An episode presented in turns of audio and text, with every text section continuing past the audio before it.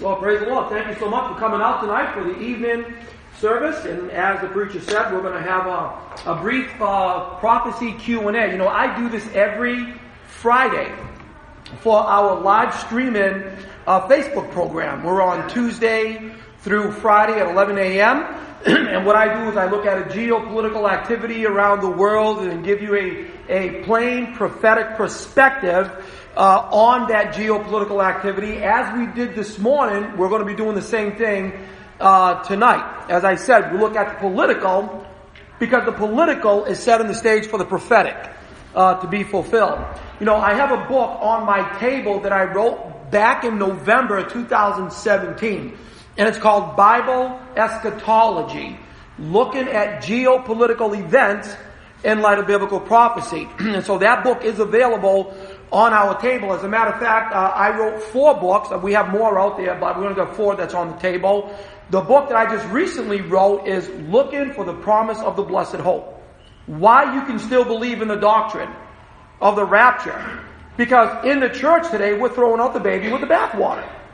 We no longer believe in the doctrine of the rapture anymore. I'm here to tell you this morning, uh, tonight I should say rather, the rapture is a biblical doctrine. Let me ask you a question. How many of you believe in the Bible? Let me, let me see your hands. Okay. Let me ask you another theological question. Find me the word Bible in the Bible. It's not there, right? But yet, you just acknowledged to me by the raising of your hand, you believe in the Bible. How many of us believe in demons?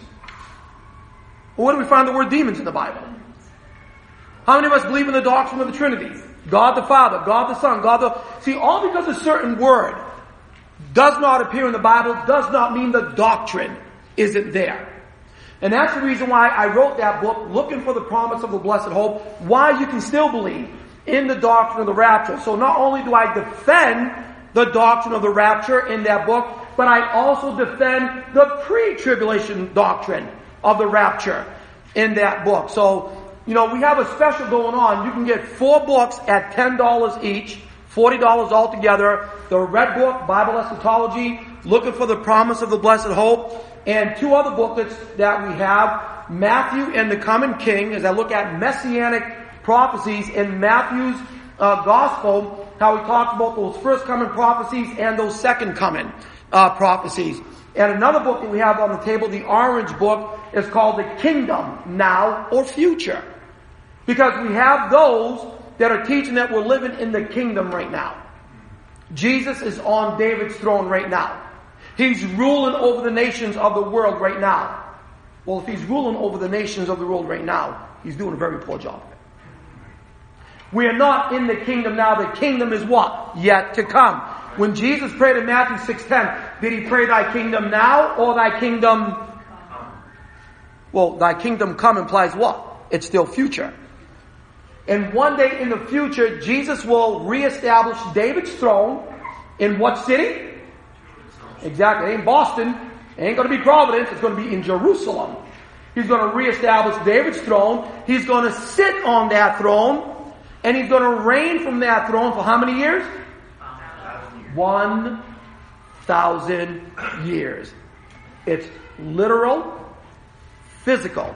It will be a bodily reign of Jesus Christ from the holy city of Jerusalem. That's why when I take my tour groups over there to Israel, we go to the city of Jerusalem and I tell them, this is going to be your home for a thousand years. For a thousand years, we are all going to be Israelis. Amen?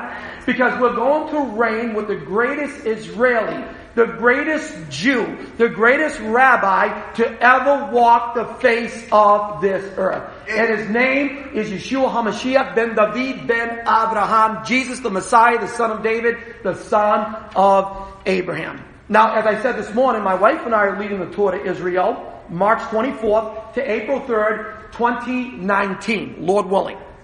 And we'd love to have you join us in the land of Israel. If you've never been to Israel, go at least once in your lifetime. It's going to be an 11 day Bible prophecy tour. I'll be teaching you Bible prophecy on location. And we're going to spend one day in Petra. Petra is in southern Jordan.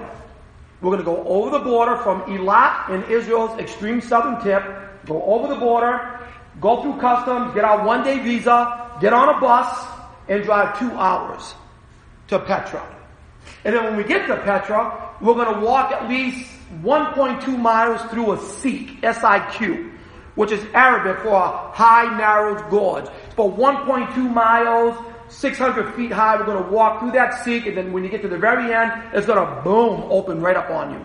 And there is the rose-colored city of Petra. That will be the place where God will shelter the Jewish people for the last half of the tribulation period, the last of that 1,260 days. Now, how do I know it's going to be Petra? I just read the Word of God. You won't find the word Petra mentioned directly, but you will find passages that indirectly refer to that place. Isaiah chapter 16 verses 1 and 4.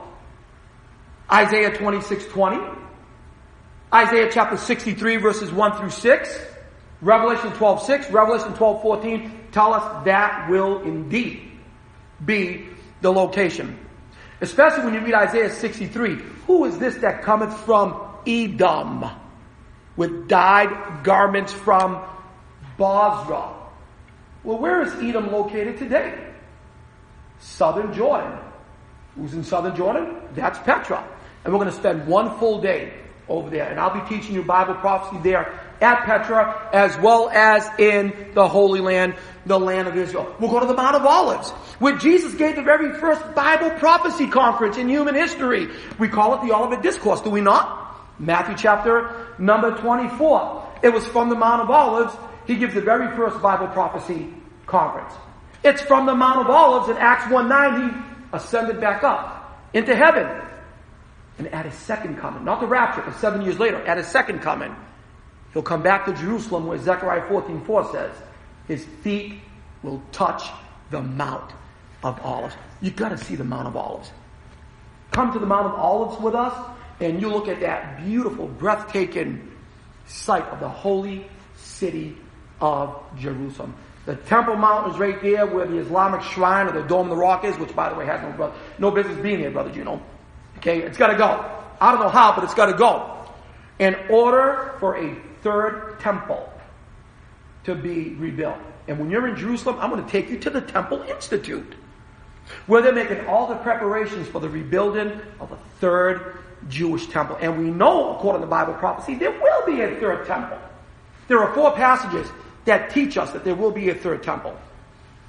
Daniel 9:27, Matthew 24:15, 2 Thessalonians chapter 2 verses 3 and 4, and Revelation chapter 11, 1 and 2.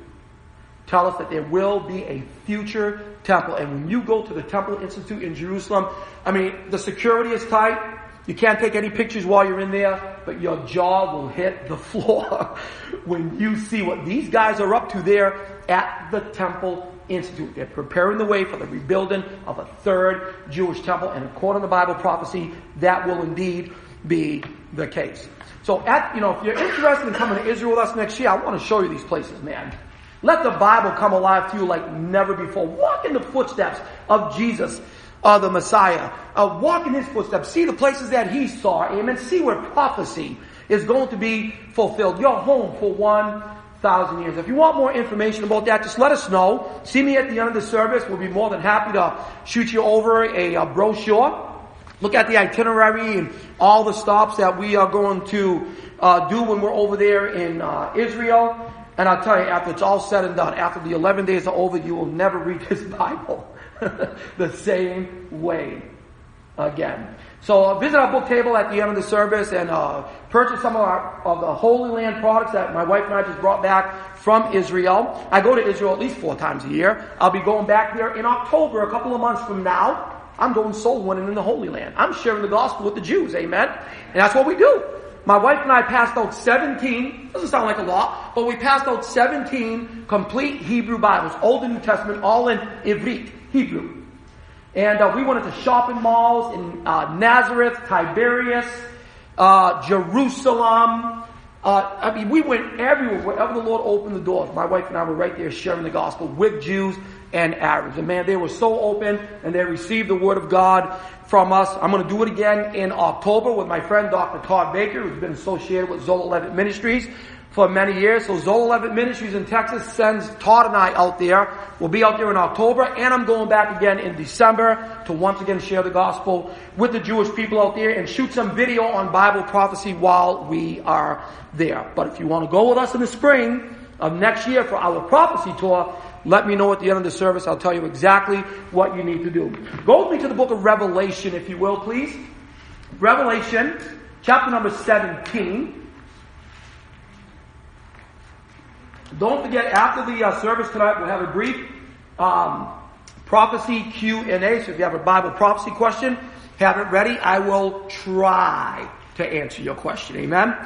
I don't know it all, but I will try to answer your question. We're going to be in Revelation chapter 17. Now, I've preached this many times uh, coming here, but you see, there's always things that are going on. So I have to update this message, Brother Juno, so that I can share it uh, with you. Especially if, you, if you've been here for the first time, then you know this is going to be a first time message for you. So you might want to have your pen and paper ready, or just get your pen out and highlight a few things in the Word of God that I'm going to point out to you. Revelation 17, look with me in verses 16 and 17. Revelation 17, 16 and 17. And what I want you to circle is this word, or phrase rather, ten horns. You see that in your Bible? See what it says ten horns in verse 16? I want you to circle that. Okay, highlight that, do whatever you need to do. Let me read it. Verse 16. And the ten horns which thou sawest upon the beast, thee shall hate the whore. Now that's the false church. And shall make her desolate and naked and shall eat her flesh and burn her with fire. Verse 17. For God hath put in their hearts to fulfill his will and to agree and give their kingdom unto the beast until the words of God shall be fulfilled. Let's pray tonight. Father in heaven, thank you once again for the opportunity to stand behind this sacred desk, Lord. And I take it seriously, Lord, when I stand behind this sacred desk. And Father, once again, I pray that you would help me to preach the Word of God tonight, Lord. And once again, Father, please keep me within the bounds of the Word of God, that I not go beyond the perimeters of Scripture. Lord, we don't want to engage in any drama, any hype, or any sensationalism, dear Lord.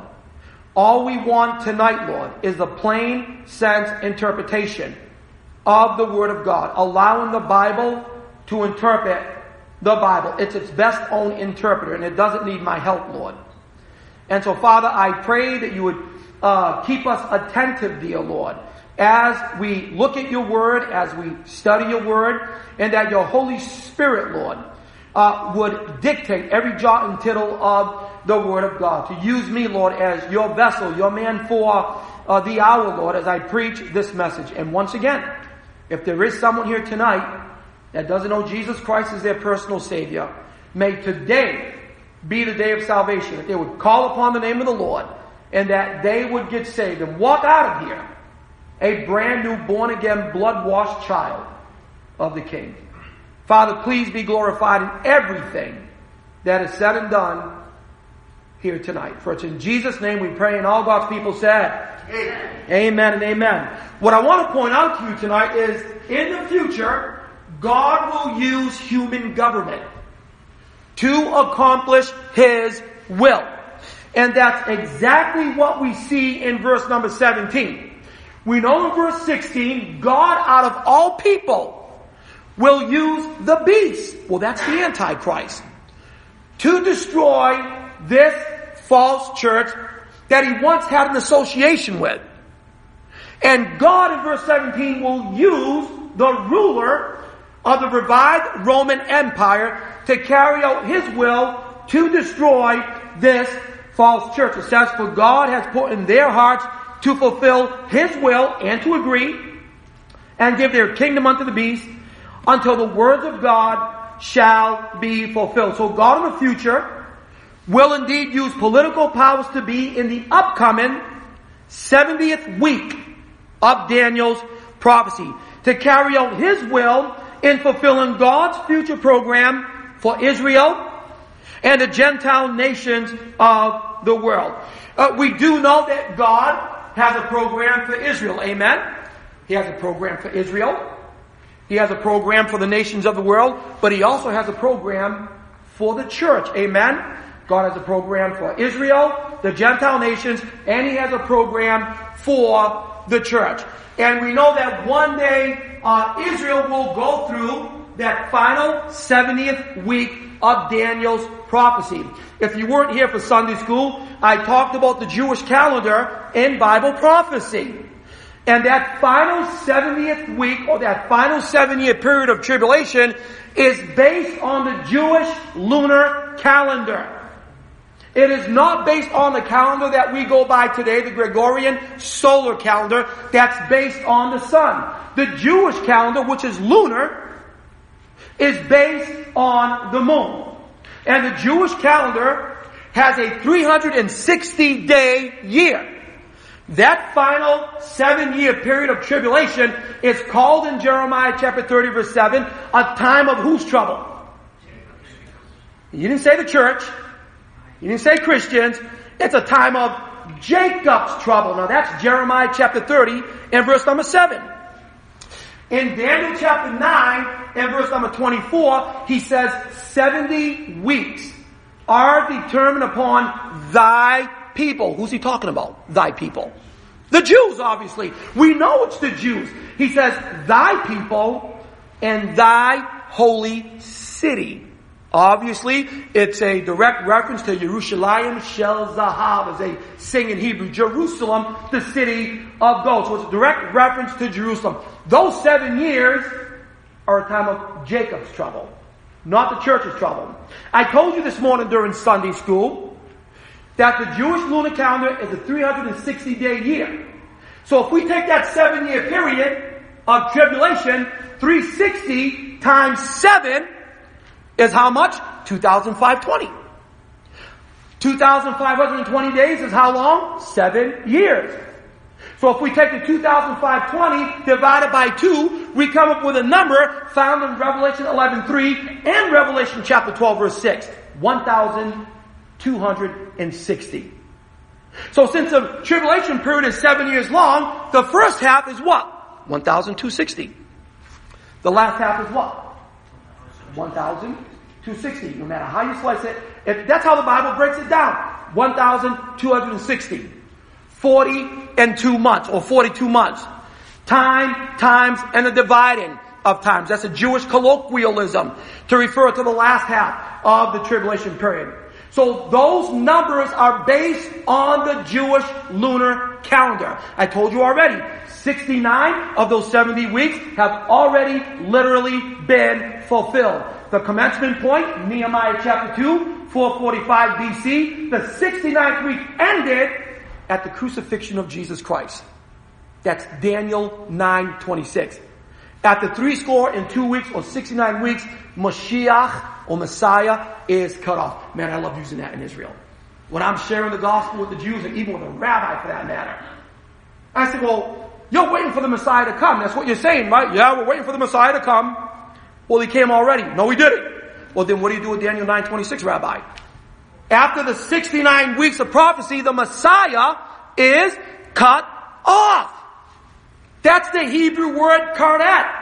It's the death penalty described in Leviticus chapter 7 verses 21, 25, and 26.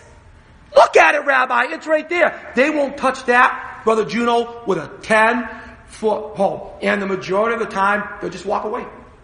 Won't even give me an explanation. They will just walk away. Another passage they won't touch with a 10 foot pole, and I love using this when I'm in Israel, sharing the gospel, is Isaiah 53. Isaiah 53 is like the plague to the rabbis, and they always tell their people, you don't read Isaiah 53, we'll interpret that for you. You don't read Daniel 9, uh, 26, we'll interpret that for you. And a rabbi yelled at me one time and said, Rabbi, who do you think Isaiah 53 is talking about? It ain't talking about Jesus. I didn't say Jesus, you did. And even though they, they don't, they reject Jesus as the Messiah, whenever you bring up Isaiah 53 to a Jew, the first name that comes to mind is Jesus. It ain't talking about Jesus. Of course it's talking about Jesus. You look at all the personal pronouns there in Isaiah 53, him, his, he, referring to one individual dying for the sins of all mankind. I had one Jewish person tell me, and she was a little hostile, and uh, she says, oh no, no, no, that's talking about the sufferings of the nation of Israel collectively. In Isaiah 53. I said, really? Well, let me ask you a question. How can Israel die for the sins of Israel? She was like Ralph Kramden of the Honeymooners, humming, humming, humming, humming, humming. She didn't know how to answer me. You see, they, they, they, they shy away from that. They just totally shy away from that. But we know that God has a future program for Israel. And unfortunately, they got to go through that final seven year period of tribulation. 69 weeks have already been fulfilled. The 69 weeks ended at Jesus' crucifixion. And Daniel tells us it's 70 weeks. So if 69 weeks have already been fulfilled, how many weeks are left? Unfulfilled. And what is that week? A final seven year period of tribulation to come. And those numbers, as I said folks, are based on the Jewish lunar calendar. You cannot fit that in the calendar that you and I go by today. It does not fit. This has everything to do with the Jew and it has nothing to do with you. So we know that God has a future program for Israel as seen through the eyes of the Jewish prophet Ezekiel. Ezekiel is a timeline for the Jews in prophecy. The book of Daniel is a timeline for the Gentiles in Bible prophecy. And the book of Revelation is a timeline for the church in Bible prophecy. I told you this morning that the church is mentioned 25 times in the book of Revelation. 19 times before Revelation 4.1. This is way before the tribulation period. And six times after Revelation 19.11. This is the second coming of Jesus after the tribulation period.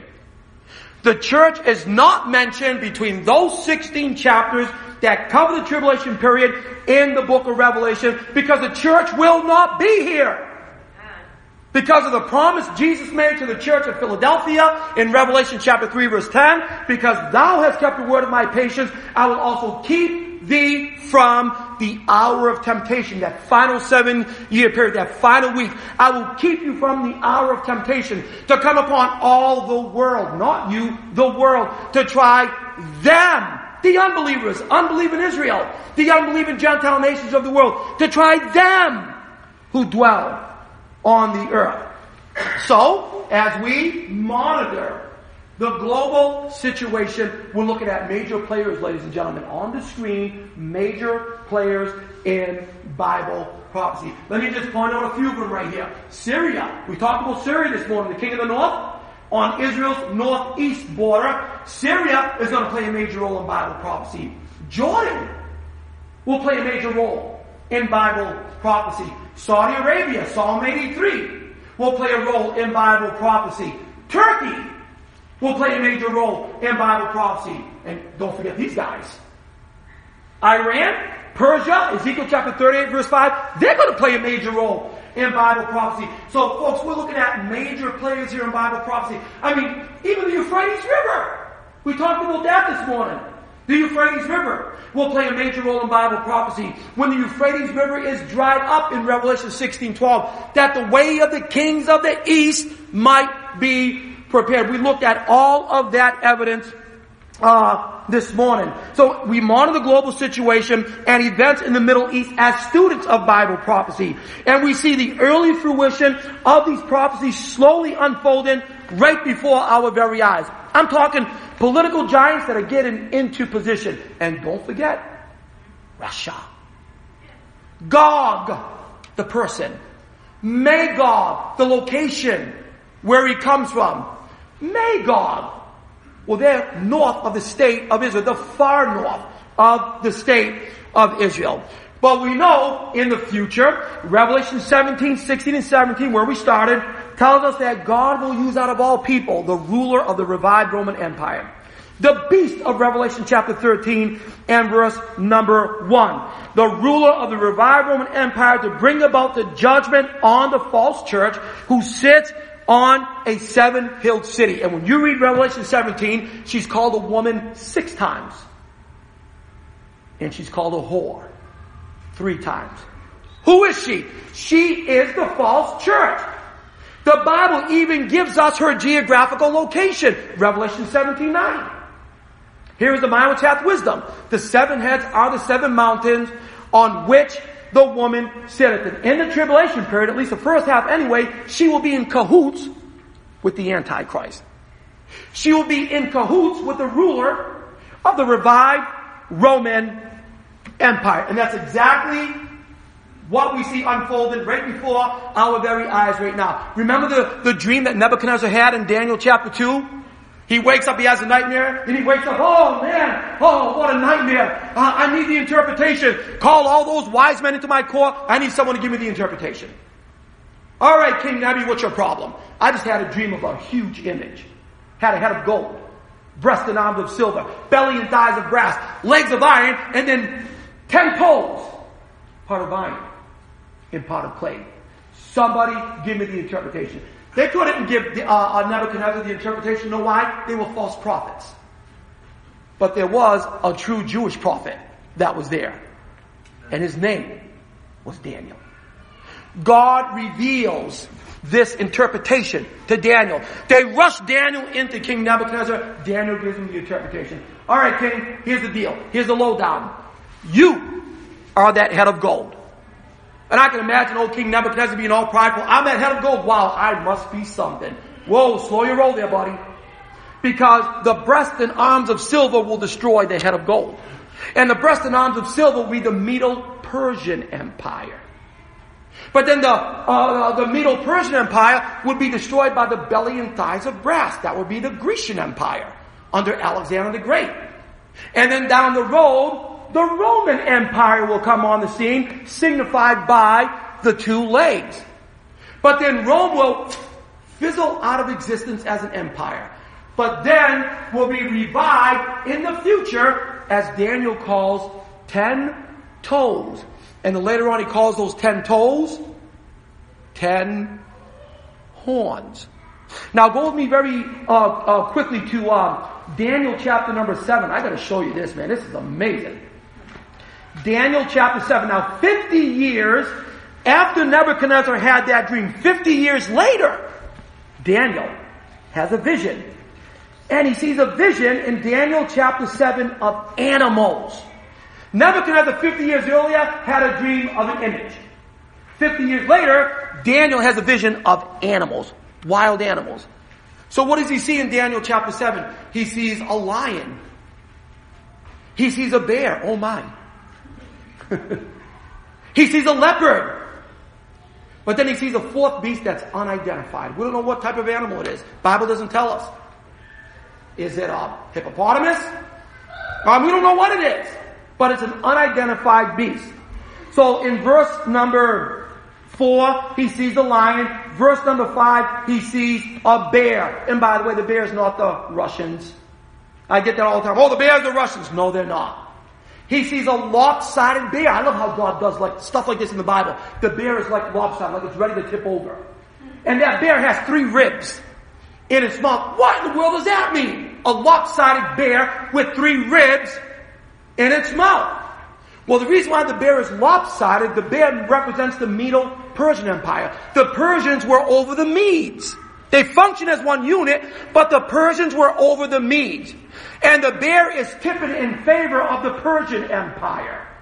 And the three ribs in its mouth would represent Egypt, Assyria, and Babylon. Because the Medo Persian Empire conquered the Babylonian Empire in Daniel chapter number 5. So the bear in verse numbers 5 would be the uh, Medo Persian Empire. Then when you get down to verse number 6, he sees a leopard.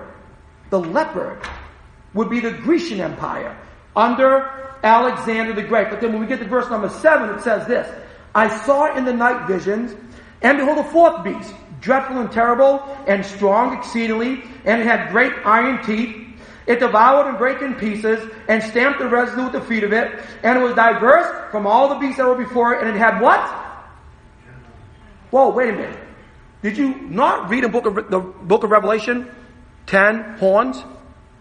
Now, 500 years earlier, way before John the Apostle in the book of Revelation, here's Daniel. What is Daniel talking about? Ten horns.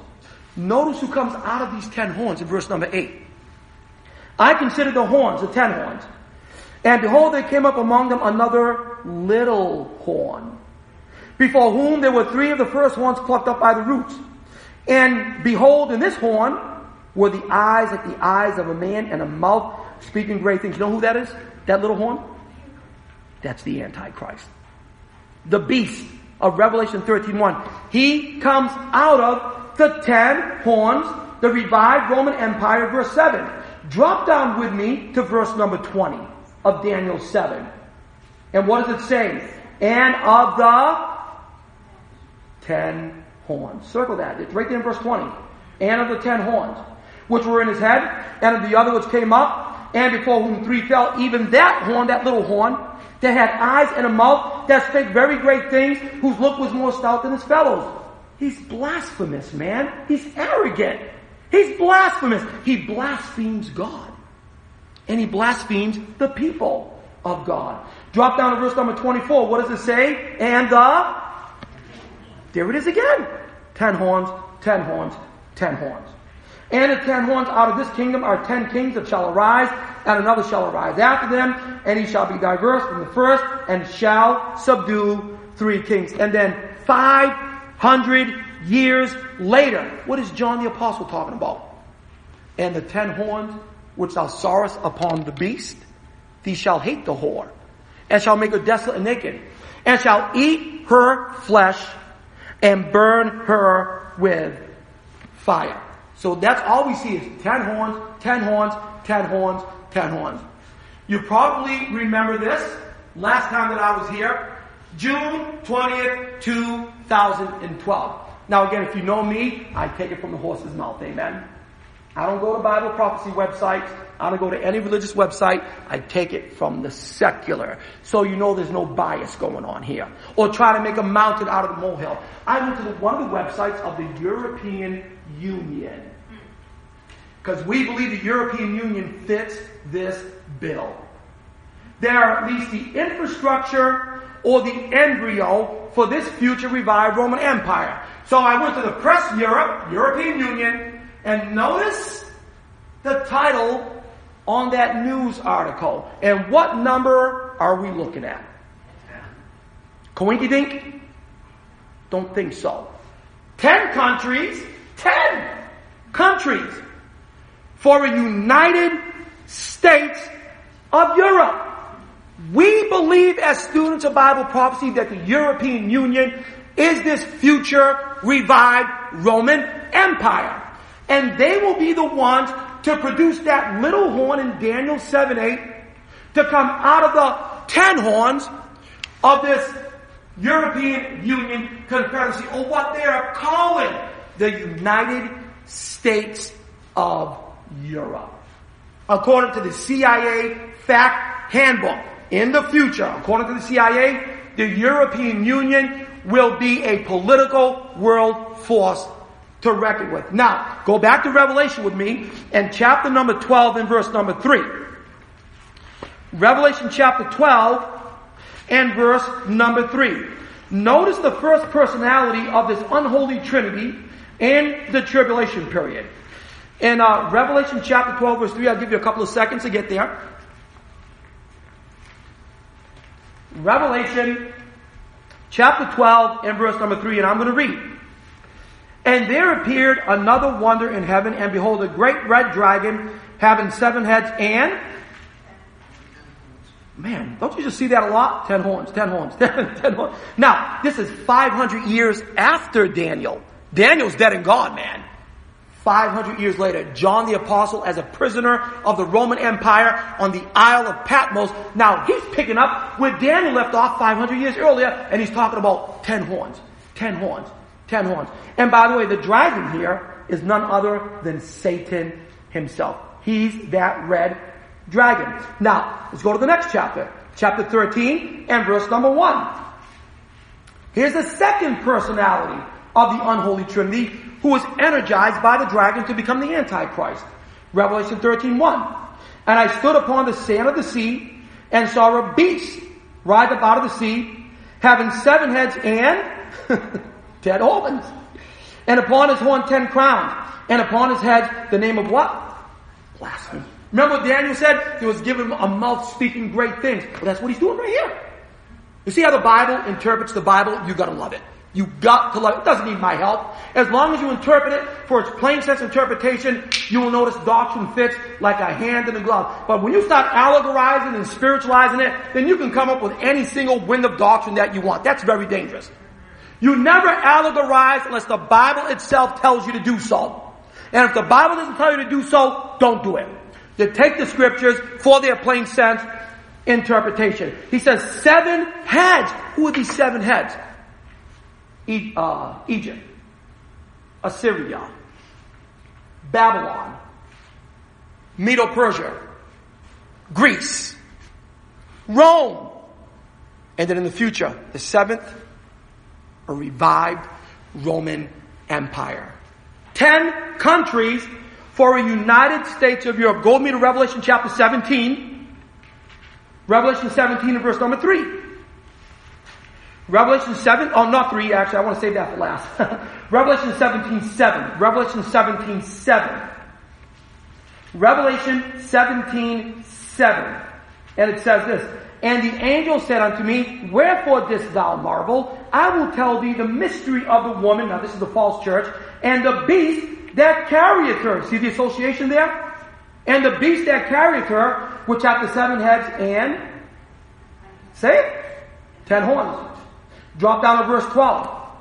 And the ten horns, which thou sawest are ten kings, which have received no kingdom as yet, but see power as kings one hour with the beast. And then when we started off in verse 16. And the ten horns, which thou sawest upon the beast, these shall hate the whore, and shall make her desolate and naked, and shall eat her flesh, and burn her with fire. Now then I went and I got this article from another secular website. This is from the Times of Israel. And it says right here, Emmanuel Macron, he's the president of France. Emmanuel Macron is calling for a coalition of the willing. What does that mean? A coalition of the willing. Let me read this first paragraph right here to you. Paris, impatient with German foot dragging on defence, French President Emmanuel Macron will bring together a 10 nation coalition of the willing next month designed to prepare European armed forces to take action together in emergencies and to bind Britain into military cooperation as it leaves the EU. He's calling for a 10 nation coalition of the willing, a, a global European Union armed military force. What do you need a global armed military force for? Well, according to him, uh, designed uh, uh, to prepare European armed forces to take action together in global emergencies. But what is that? What does it get that number from? A 10 nation coalition of the willing? Now, isn't it amazing to me that when you go to the European Union website, why is it they love using the Tower of Babel in all of its advertising? They hate the Word of God. They refer to fundamentalist Christianity as a cult. They call us a cult. In that we have no idea what we're talking about. They hate the Word of God. They're humanists over there in the European Union. But then why is it you're using biblical symbols to describe what you want to do in the future? This goes all the way back to Genesis chapter number 11. Nimrod, who was the, the, the, the, grandson of Noah, the son of Ham, wanted to build a one world government and a one world religion and, and, and make a tower that's going to reach all the way up into heaven. God said to do what? Be fruitful and multiply. Nimrod said, nah, we're going to stay right here. We don't care what you say, God. We're going to stay right here. We're going to be one people. We're going to be one government. We're going to be one language. And we don't care what God says. Let's build that tower that it'll reach all the way up over into heaven. God said, Oh yeah, you want to play that game with me? So here they are working on that tower, that tower there. Hey Bill, pick up those bricks and bring them over there. Hey, bring that mortar and blah blah blah blah blah blah blah. Hey Fred, what did he say? I think he said blah blah blah blah blah. Now they're babbling. One guy can't understand the other guy anymore. And what happened? They were terrified. Boom. They all took off from building that tower. Did you know we have 6,900 different dialects in the world today? It's a lot of languages. It goes all the way back there. Genesis chapter. When I look at all these different dialects, say, you know what it reminds me of? It reminds me of rebellion. Rebellion against a holy, righteous God. And yet, when you go to the European Union website today, they use the Tower of Babel, ladies and gentlemen, in all of their advertising. You know what the word Nimrod means? Let us rebel. And that's exactly what him and his people did. So that's an artist's rendition of Nimrod's Tower of Babel. So why don't we take a look at the European Union headquarters? Is it me? Or do we see something here? Look at this. Look at that. That's the European Union headquarters located in Brussels, Belgium. They built that headquarter to look like Nimrod's Tower of Babel. Folks, you're looking at a symbol of rebellion against God. What they're saying is, we're going to pick up where Nimrod left off. Go home and Google European Union Tower of Babel and you'll see all the different pictures that the European Union itself uses of the Tower of Babel. There are many voices, but we're going to be the sole voice for all those dialects in the world today. Back up with me to Revelation 17 and verse number 3. Revelation 17, 3. This is what I wanted to say for last right here. So he carried me away in the spirit into the wilderness, and I saw a woman sit upon a scarlet colored beast, full of names of blasphemy, having seven heads and ten horns. European Union, ten countries for United States of Europe. French President Emmanuel Macron, just this past June, we need to put together a 10 nation coalition of the willing. 500 years earlier, Daniel was talking about 10 horns, 10 horns, 10 horns. 500 years later, John the Apostle in Revelation, 10 horns, 10 horns, 10 horns, 10 horns. And yet we just read in Revelation 17:3 a woman sitting on a scarlet colored beast full of names of blasphemy, having seven heads and ten horns. Now let's go to Strasbourg, Germany, and look at the, the statue that is in front of the European Union headquarters out there.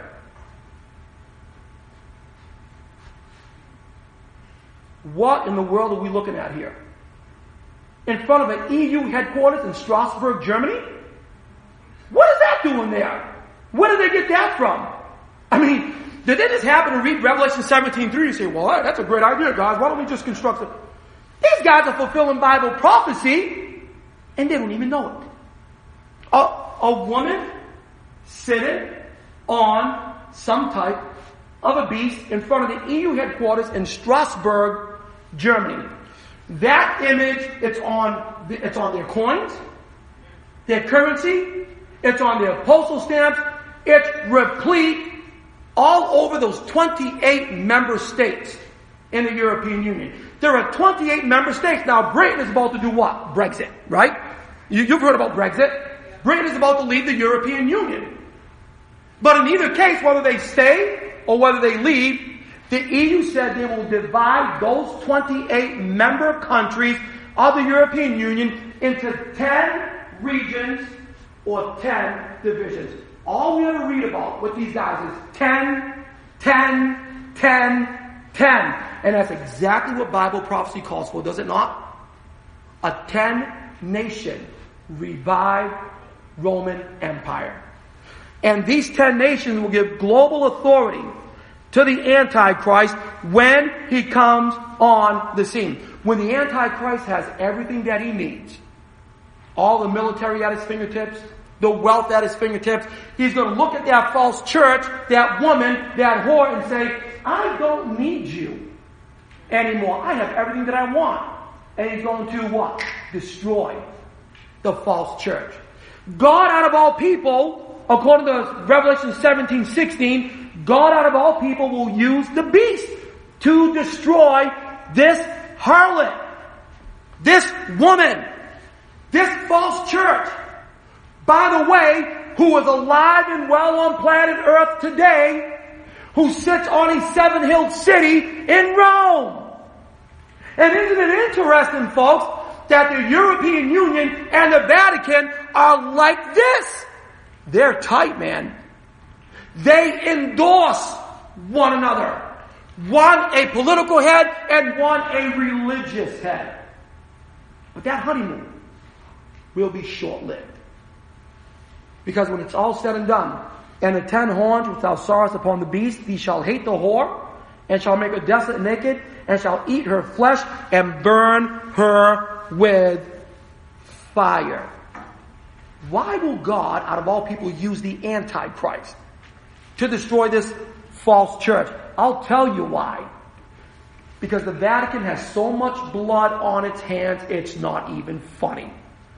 We're talking the Spanish Inquisitions.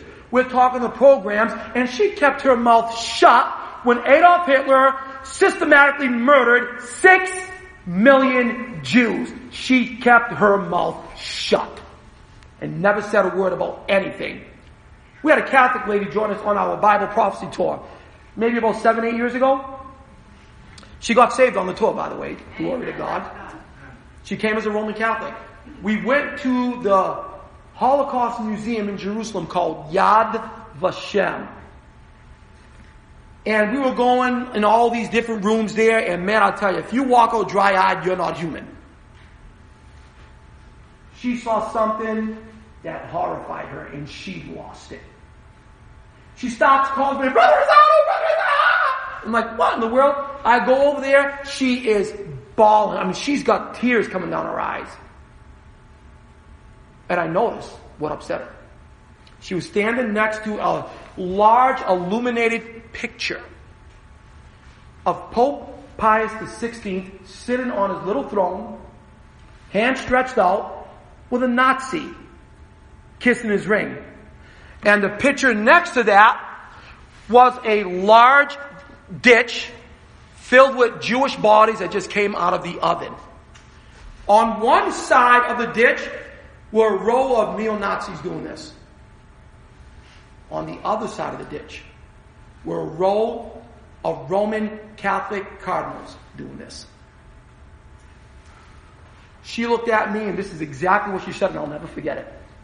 She says, Today I am ashamed to call myself a Roman Catholic. When we got her to the hotel, she got saved. Unless I'm not picking on, I know there are born again Roman Catholics out there. I'm not picking on Roman Catholics. I'm not attacking anybody personally, but I am attacking a philosophy that departs from the authority of the Word of God. Pastor John Juno is not your authority in terms of biblical authority. He may be God's man who has the authority to preach the Word of God behind his pulpit, amen, but he's not your final authority. August Rosado is not your final authority. Pope Francis is not your final authority. The Word of God is your final authority. The Bible and the Bible alone is your final authority. Not some guy dressed in some religious fancy outfit there in the Vatican or some preacher that stands behind this pulpit here. The Bible, the Word of God, is your final authority. In all faith and matter and practice. And don't let anybody tell you different. She's got so much blood on her hands because she is murdering God's people throughout the ages. Don't believe me? Go into any library, go into any Christian bookstore, get a copy of Fox's Book of Martyrs, and you'll see exactly who I'm talking about. Who was responsible for murdering God's people throughout the ages. Remember that movie, John Huss? He was put to death by the Pope. You know why? This was his crime. The Bible is the final authority and not the papacy.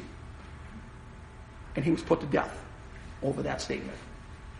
When he was on that stake, they gave him one final opportunity to recant. He said, I'm not going to recant. The Bible is my final authority, not the papacy. They lit him on fire alive. And according to witnesses there, this is the song that he sang Jesus, thou son of David, have mercy on me. Jesus, thou son of David, have mercy on me. They put to death John Tyndale and many others like him. Spanish Inquisitions. She's got blood on her hands, ladies and gentlemen. That's what Revelation chapter 17 and verse 6 says. John said, I saw the woman drunken with the blood of the saints and with the blood of the martyrs of Jesus. And when I saw her, I wondered with great admiration. Revelation 18:24 says, "In her was found the blood of prophets and saints and all that was slain upon the earth." That's the reason why God, out of all people, uses the beast to destroy the false church. In Revelation chapter 17, verse 16. Now, either you can take the word of God for what it says, or reject the word of God for what it says, and hold on to your own personal beliefs. But let me tell you this: this word of God trumps your own personal beliefs. It is the final authority. So we clearly see in Revelation 17 politics playing a role to carry out God's will and fulfilling His word. God is going to use a godless political system, the revived Roman Empire, to destroy the false church who has much blood on its hands. So then, as we race toward the next major event we call the rapture of the church, we see major political powers getting into position. See these three dangerous individuals here? I think you know who they are. Huh. Let me, let me just refer to them by their biblical names. Ezekiel 38 5, Persia. Ezekiel chapter 38, verses 2 and 6, Meshech, Tubal, Gomer, Togarmah. Ezekiel chapter 38, verse 2, Gog, Magog. President of Russia, Vladimir Putin. The president of Turkey, a radical Islamist, Tayyip Erdogan. And now Turkey and U.S. relations are at an all-time low. You know why? This guy has imprisoned a pastor. A man of God. On Trump up charges. This guy did nothing wrong. But they're using him as bait. You know why? Because they want President Trump to extradite a man, an Arab guy who lives in Pennsylvania, whom Turkey believes was responsible for trying to overthrow that Turkish government back in, I think it was like two or three years ago. They believe that guy was responsible. And the U.S. refuses to extradite this guy to Turkey. So now, we got to play with something here. Why not arrest a pastor? Why not arrest a Christian? Let's use him as a bargaining chip. These guys are not fooling anybody. This guy is a radical Islamist. He's calling upon the Muslim world to invade the state of Israel and take Jerusalem from the Jews. That's never going to happen. If I understand Bible prophecy correctly, these guys in 1936 changed their name from Persia to Iran. Hassan Nasrallah, the president of Iran, calling for Israel to be wiped off the face of the earth. They, they say that every single day. What if Israel was to say, we're going to wipe Iran off the face of the planet? And by the way, Israel can do it if they wanted to. We're going to wipe Iran off the face of the planet. Oh, the United Nations will take a conniption fit. Oh, we need to condemn Israel for what they just said. But these guys say it every single day, and the UN is, that's what they do. Whenever it comes to Israel, they're always condemning Israel for defending themselves. And then yet Russia and of course, we talked about these guys already, right? A 200 million man army, Revelation 9:15, Revelation 16:12, coming over the dried up Euphrates River. 200 million man army. We're talking about China here. And then Russia had a warning for Israel that if you attack Syria again, look at the word that they used. catastrophic. Russia said to warn of catastrophic results if Israel hits its S-300 missiles there in Syria. Catastrophic, that's a pretty strong word. If you hit Syria again, it's going to be catastrophic for you, Israel. But that shouldn't surprise you and I as students of Bible prophecy. Ezekiel chapter 38 and 39 talks about a Russian-led Arab coalition of nations that will come up against Israel in the end times. And in Psalm 83, an Arab confederacy of nations to attack the state of Israel. Daniel 11, 42, 45, an Arab attack upon the state of Israel. And what do they want to do? They want to wipe Israel off the face of the map. But I think there is a God in heaven who neither slumbers nor sleeps. His eyes are on that land every single day.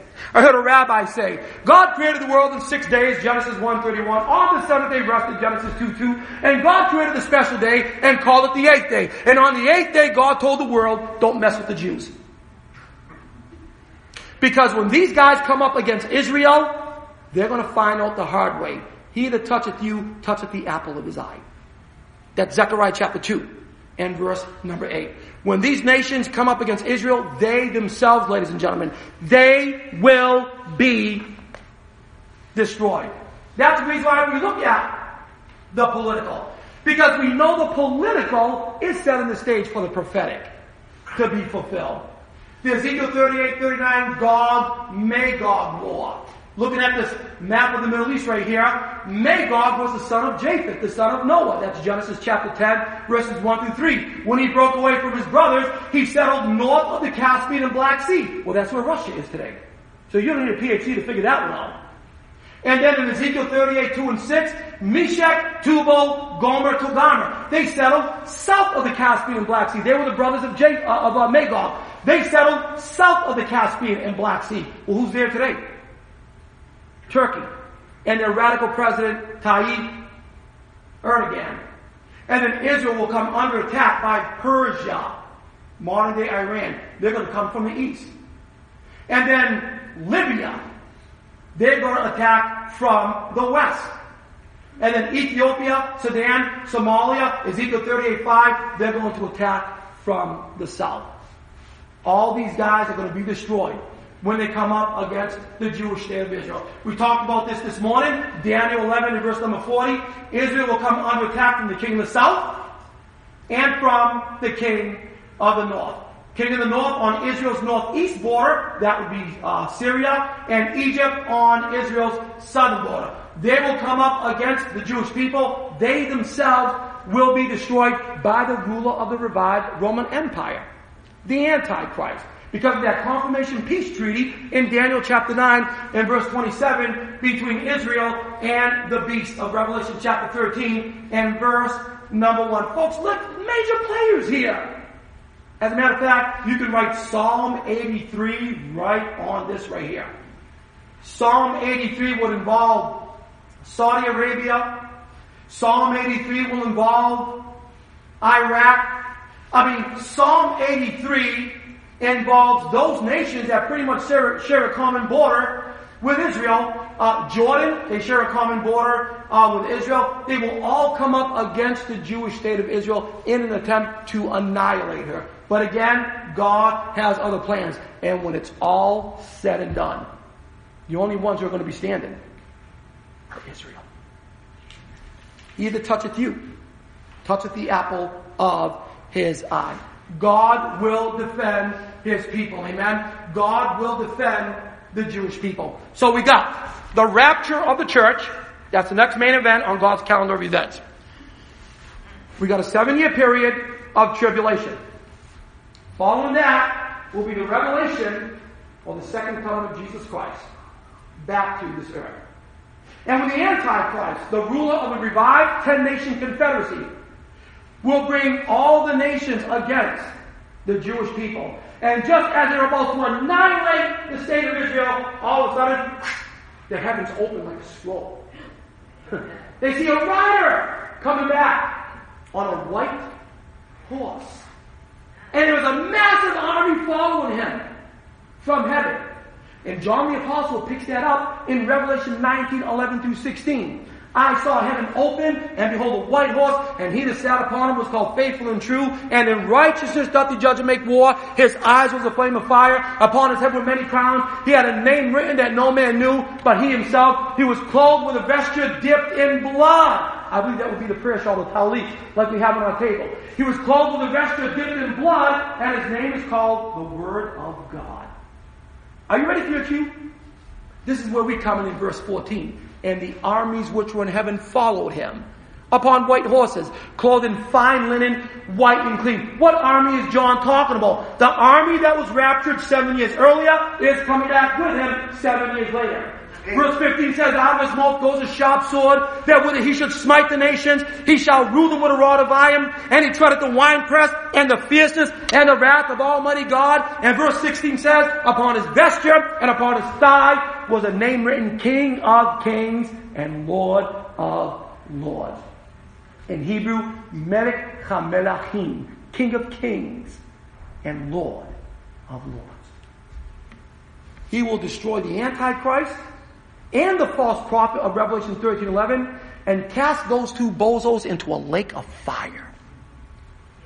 What happens with Satan at this time? He's bound in the bottomless pit. And he's sealed in that bottomless pit for how long? One thousand years. But at the end of the thousand years, he's released from that pit. Why? Because God said so. And he'll try to overthrow the kingdom of Jesus Christ, and guess what?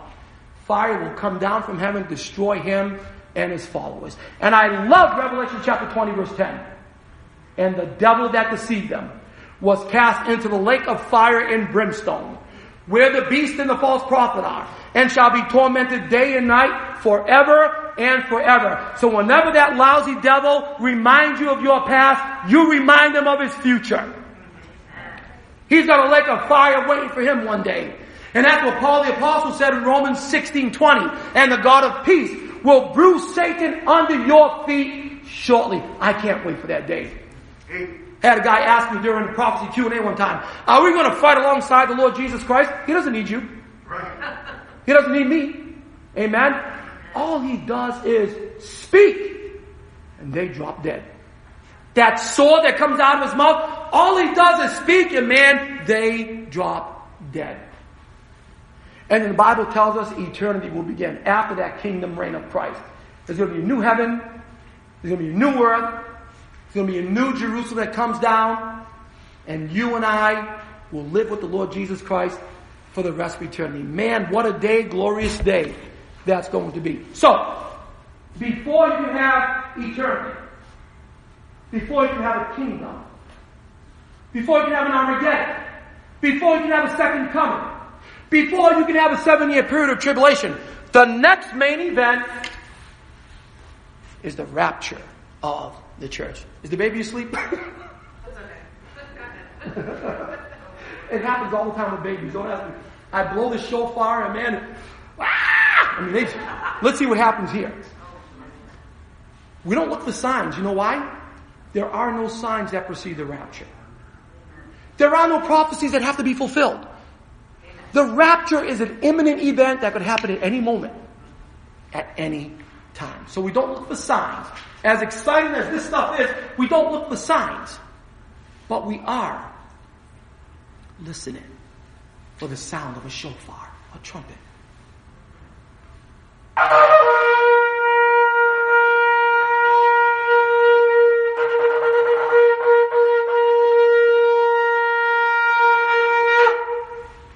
Twinkling of an eye, we're out of here. Jesus Christ is going to take us to the Father's house. As I said this morning, we're going to partake in a beautiful Jewish wedding. You see, in Israel today, they've been doing this for 2,000 years.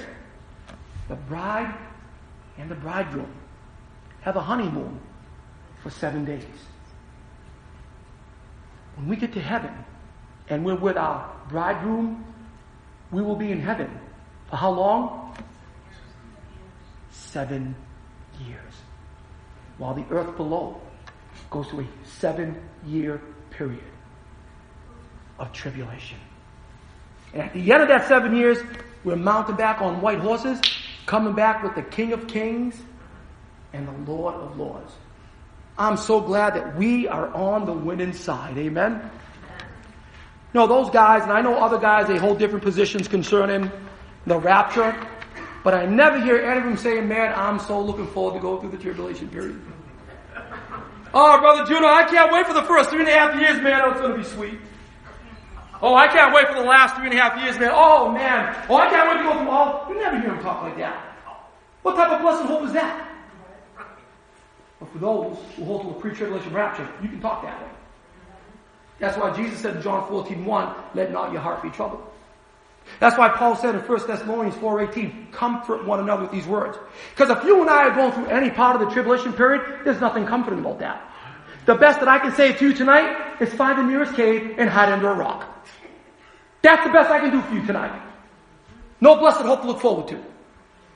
But no, there is a blessed hope. That's Titus 2.13. Nowhere in the Bible does it tell you to look for the Antichrist. Nowhere. But there are many passages in the New Testament that tell you to look for who? Jesus Christ. Because he is the promise of our